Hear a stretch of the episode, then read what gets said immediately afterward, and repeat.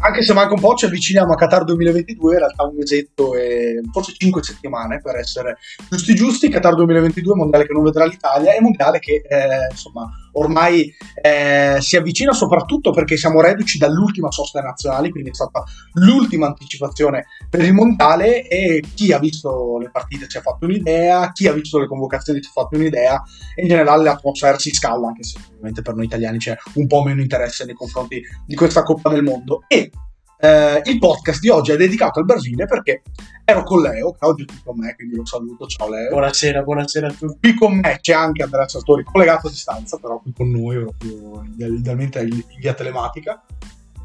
Ciao Pietro, buonasera a tutti. Buonasera, ma eh, il discorso sul Brasile lo faceva Leo e faceva una considerazione molto interessante. Se vuoi ripeterla per il primo, perché questo mi ha stimolato la fantasia e la creatività per fare questo.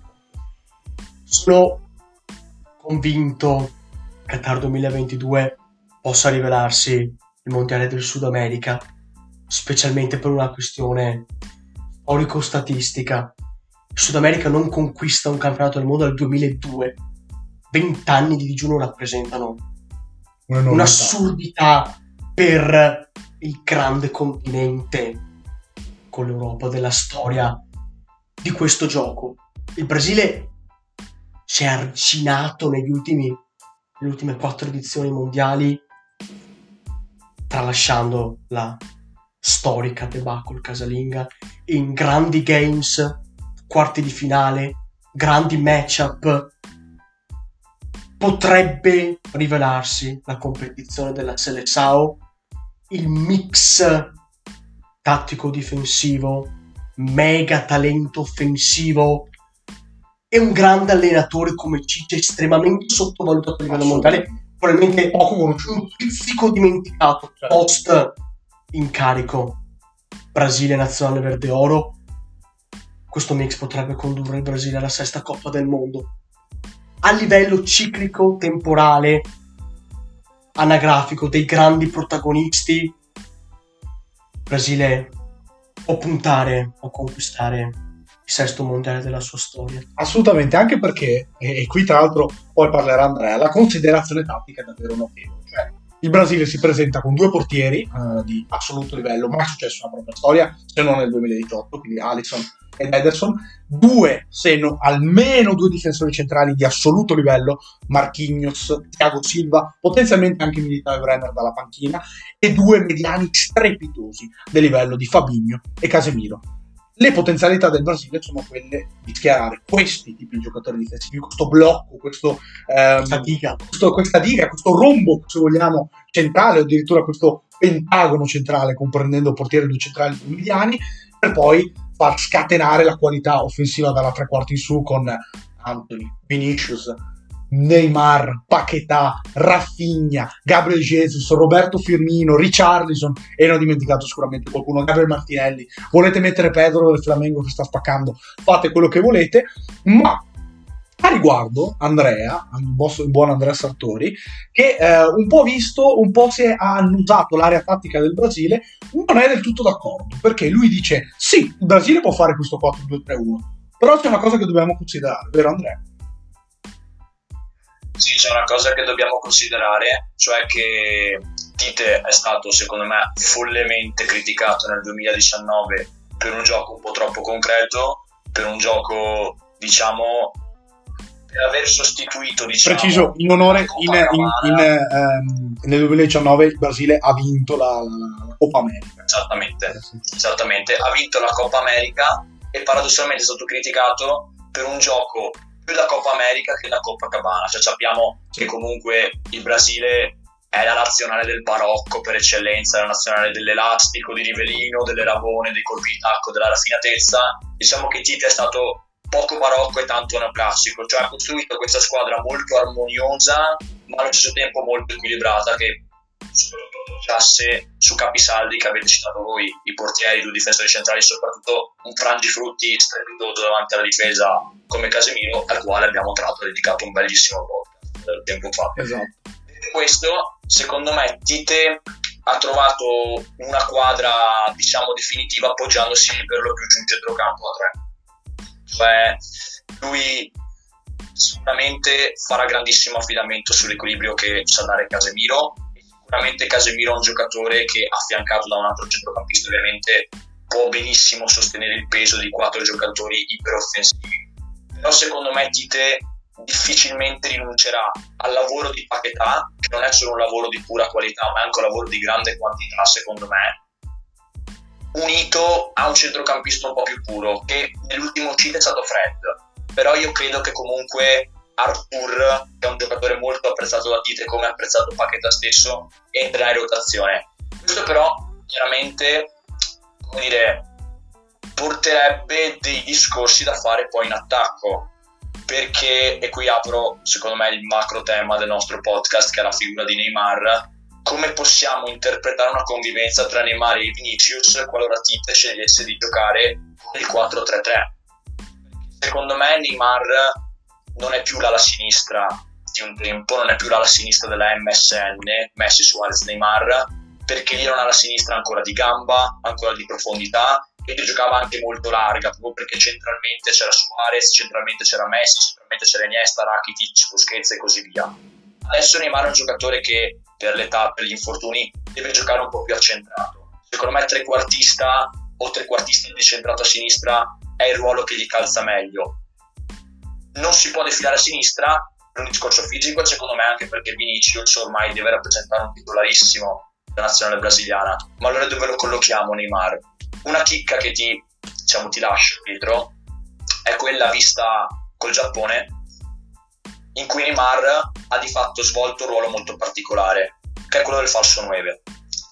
Potrebbe essere una dimensione interessante, però è anche vero che anche alla luce di una diciamo, novità tattica che ha introdotto Tite e sulla quale ha insistito molto lucidamente Guardiola, quella di Gabriel Jesus punta esterna di destra. Quindi un tridente ipotetico Vinicius, Neymar, Gabriel Jesus è un tridente che può funzionare però è un tridente anche molto diciamo molto particolare e mm, con delle dinamiche molto strane.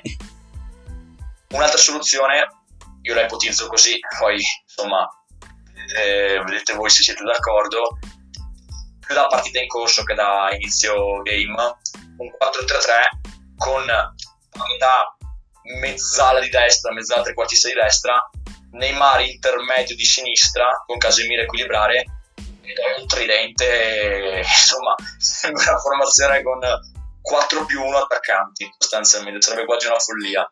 Però anche questa è stata provata. Perché ho visto nelle amichevoli passate una mediana Casemiro Paquetà che insomma chi ha sperimentato sarà un bel test. Quindi se vogliamo un nuovo Brasile dei, dei 5 numeri 10, perché se poi li andiamo a raggruppare sarebbero altri 5 numeri 10 come nel 70. Allora, io voglio fare due considerazioni. Una l'hai già fatta te, cioè eh, il Brasile che ha culminato il ciclo nel 2019 con la vittoria della, della Coppa America aveva diversi giocatori eh, e eh, che adesso non ha più, o meglio, ha adesso altri giocatori talmente più forti che sembrano veramente rinunciabili. Beh, giocava Everton, ricordo, giocava Artur che era in un altro stato di forma, giocava Firmino che aveva tre anni in meno e giocava Gabriel Jesus, come hai detto te, da punta esterna. Non possiamo considerare i giocatori che ci sono adesso perché Vinicius, Leo dice spesso, è uno dei giocatori più forti del mondo in questo momento. Rafinha, in questi tre anni di ciclo, si è imposto come giocatore totale, soprattutto nell'ultimo anno e mezzo, dalla Coppa America in poi.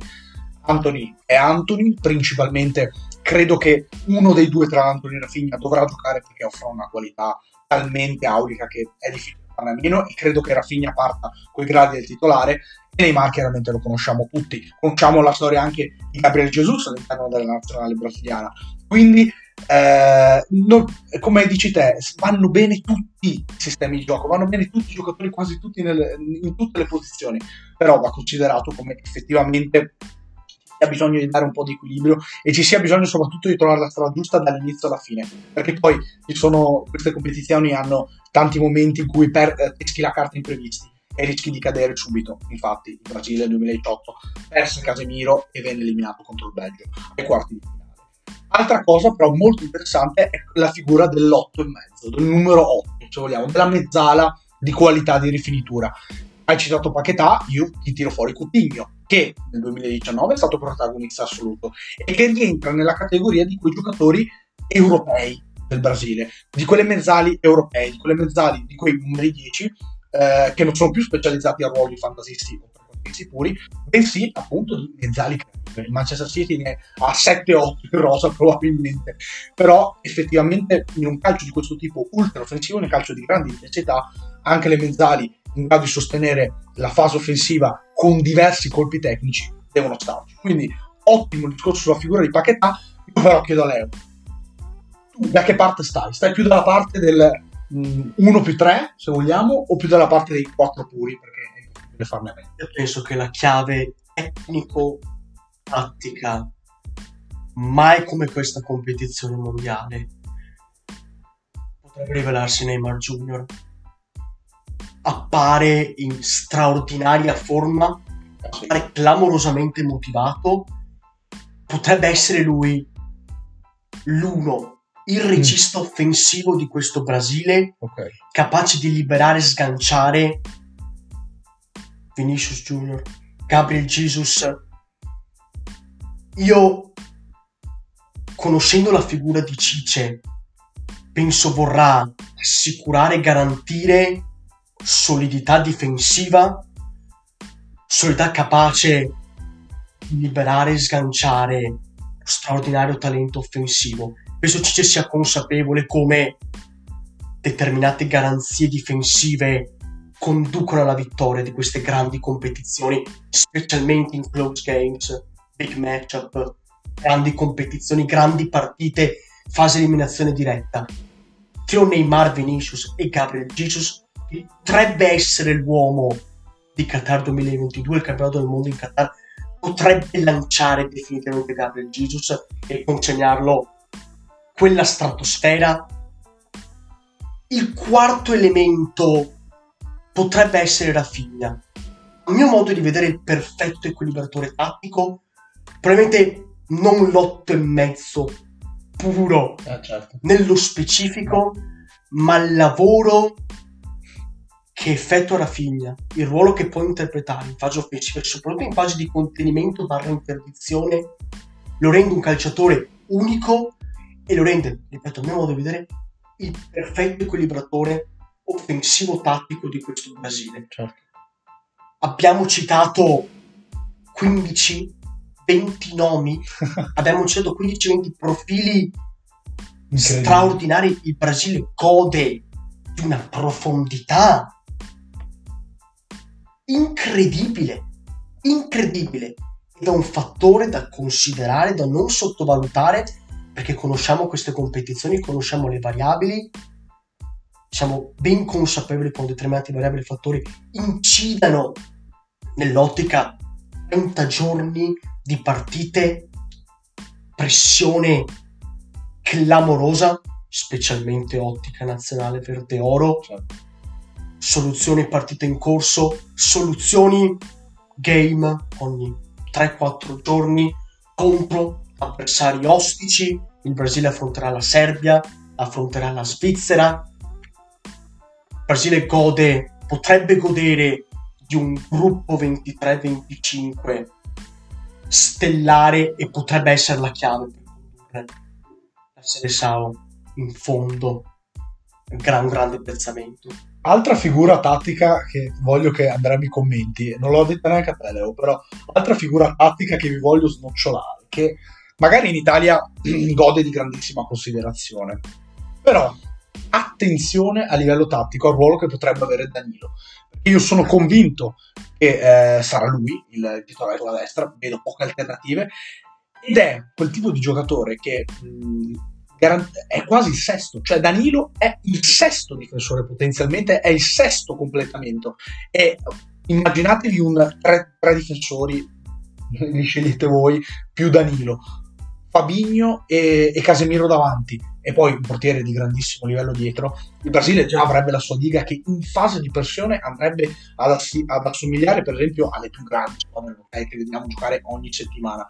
Quindi Andrea, tu dici che eh, effettivamente non si, Tite fa fatica a lasciare la, la sua idea della grande mezzala, ma anche con un Danilo adattato, o meglio, portato a fare il braccetto di destra elemento tattico assoluto sia per il centrocampo che per la difesa, allora il Brasile può sognare davvero giocare con quattro super giocatori offensivi.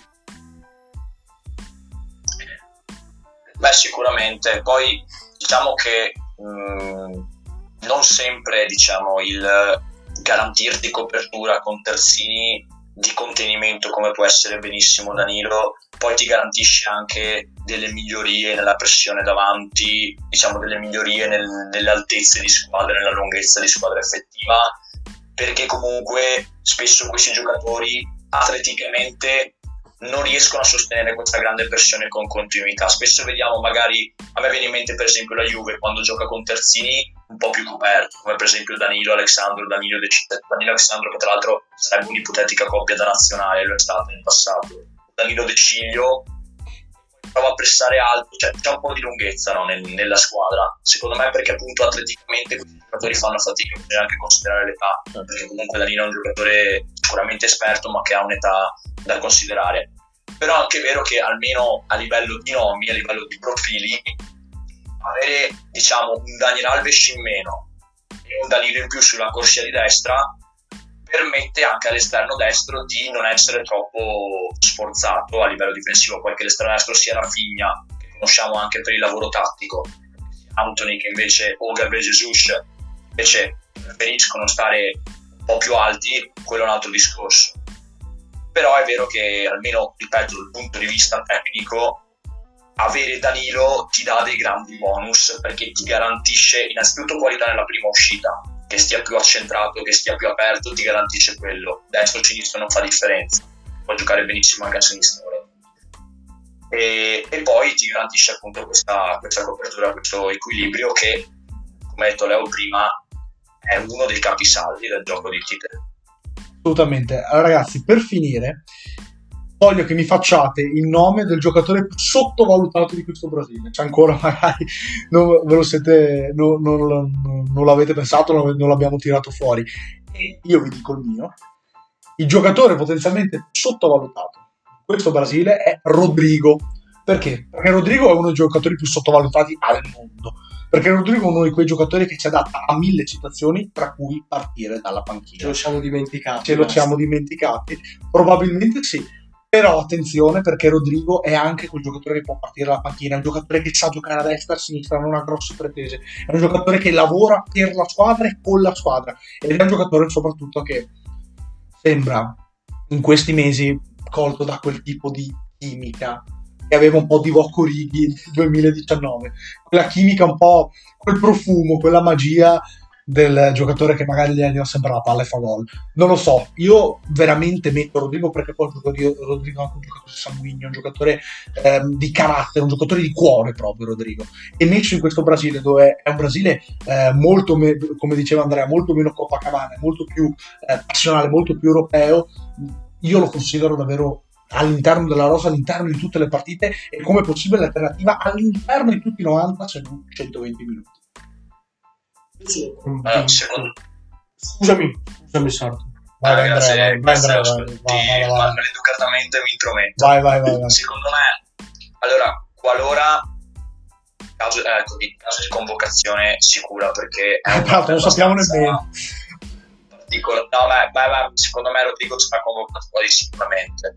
Invece nome che vi dico io non so se potrà essere convocato, anche perché è un giocatore che a differenza secondo me di Rodrigo nel panorama europeo è stato un tantino sopravvalutato. Eh, ho capito, ho capito, però, però, è un giocatore che innanzitutto con Tite gioca tantissimo e soprattutto ha il bonus di essere un grande gioio offensivo perché davanti può fare eh, la seconda punta, la prima punta, dalla destra alla sinistra. Soprattutto gode della fiducia di Tite come pacchetto questo giocatore Richarlison. Ecco. Secondo me Richarlison potrà avere un minutaggio quasi inaspettato sì, sì, sì, quasi inaspettato, proprio perché gode di questa fiducia di quasi imperterrita di, di Tite. Non dico sia un insostituibile, però, però poco ci manca. Tant'è che, se non sbaglio, la finale di Coppa America, poi persa con l'Argentina quest'anno, la giocò da titolare nonostante ci fossero forse soluzioni più pronte o storicamente sì. più adatte in panchina. È vero, è vero, così. Io sono convinto sia Gabriel Jesus calciatore offensivo totale, spesso, parentesi Manchester City, oscurato in termini critica, grande attenzione pubblica da club straordinario, una squadra straordinaria, compagni straordinari, calciatore offensivo totale, capace di interpretare differenti mansioni,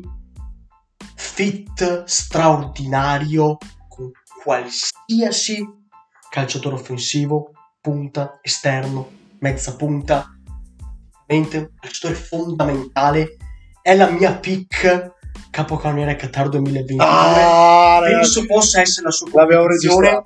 Sono convinto sia un calciatore speciale. Sono convinto che, nonostante abbia deciso Big Games, abbia inciso su grandi notti Manchester City, Premier League, Champions League nel corso della sua parentesi Citizens. Penso che il grande pubblico non abbia ancora apprezzato appieno maestosità di questo ragazzo, calciatore straordinario. Sono certo da rivelarsi la sua competizione. Allora, io ti dico, eh, su Gabriel Jesus è eh, un giocatore strepitoso, però io lo vedo sempre come centravanti. E io come centravanti eh, lo, io lo identifico io penso, sia, io penso sia quel ruolo la sua posizione di campo perché magari ci, ci, ha viziato, viziato esattamente ha viziato esattamente un pochettino sia da ala così però però ragazzi, insomma, io sono già emozionato. sono già emozionato. Facciamo concludere. Vai. Il vero nemico, il più grande ostacolo della nazionale brasiliana di calcio. Uh, da sempre. La pressione, dover non solo vincere, ma non solo stravincere, ma di dover stravincere dominando soprattutto rispettando una traduzione calcistica culturale filosofica che va ben oltre le logiche alle quali siamo tendenzialmente abituati. Interpreta questo gioco, questo popolo, la pressione su questo gruppo, specialmente questa edizione mondiale, sarà clamorosa. Il Brasile è chiamato a produrre una grande competizione. Le ultime edizioni sono state difficili, ci attendiamo eh sì. una grande nazionale verdone. Eh sì, anche perché effettivamente il Brasile è cultura calcistica allo stato puro. Cultura calcistica allo stato puro quando si pensa al calcio, si pensa molto spesso al tipo di calcio in Brasile. E... ed effettivamente insomma è così. Non so se Andrea ha un'ultima cosa da dire su questo grandissimo Brasile. Sì, sì, sì, vi lascio con una chicca. Vai. Allora, io mi ricordo come se fosse ieri una profezia di un grande opinionista che a me personalmente piace come Lele Dani che aveva pronosticato ancora quando giocava in Santos che Neymar avrebbe superato prima dei, ten- prima dei 30 anni il record dei gol della nazionale brasiliana che è eh, quello di Pelé di 77 gol. Allora sembrava un pronostico azzeccato perché se non sbaglio a 28 anni gliene mancavano pochi. E invece a 30 adesso è fermo a 75 fermo. Occhio diciamo perché che... potrebbe, essere, potrebbe essere il ciclo di partite che ci regala un titolo non da poco, eh ossia sì. il nuovo capocannoniere massimo della storia del Brasile. Sì, andiamo, andiamo poi a vedere in quante partite ne ha fatte rispetto a Neymar, però sì, sicuramente è, è, vero, un traguardo, è traguardo micidiale. Ragazzi, io vi ringrazio tantissimo per aver parlato anche oggi di calcio, ci ritroviamo prestissimo, ci ritroviamo prestissimo naturalmente, quindi ringrazio Leo che è venuto qui questa sera. Buonasera a tutti. E naturalmente ringrazio Andrea, sempre ultra mega disponibile anche lui eh, a distanza. Grazie a te Pietro, ciao a tutti. Ciao ragazzi, grazie per averci seguito e naturalmente noi ci sentiamo ad un prossimo podcast.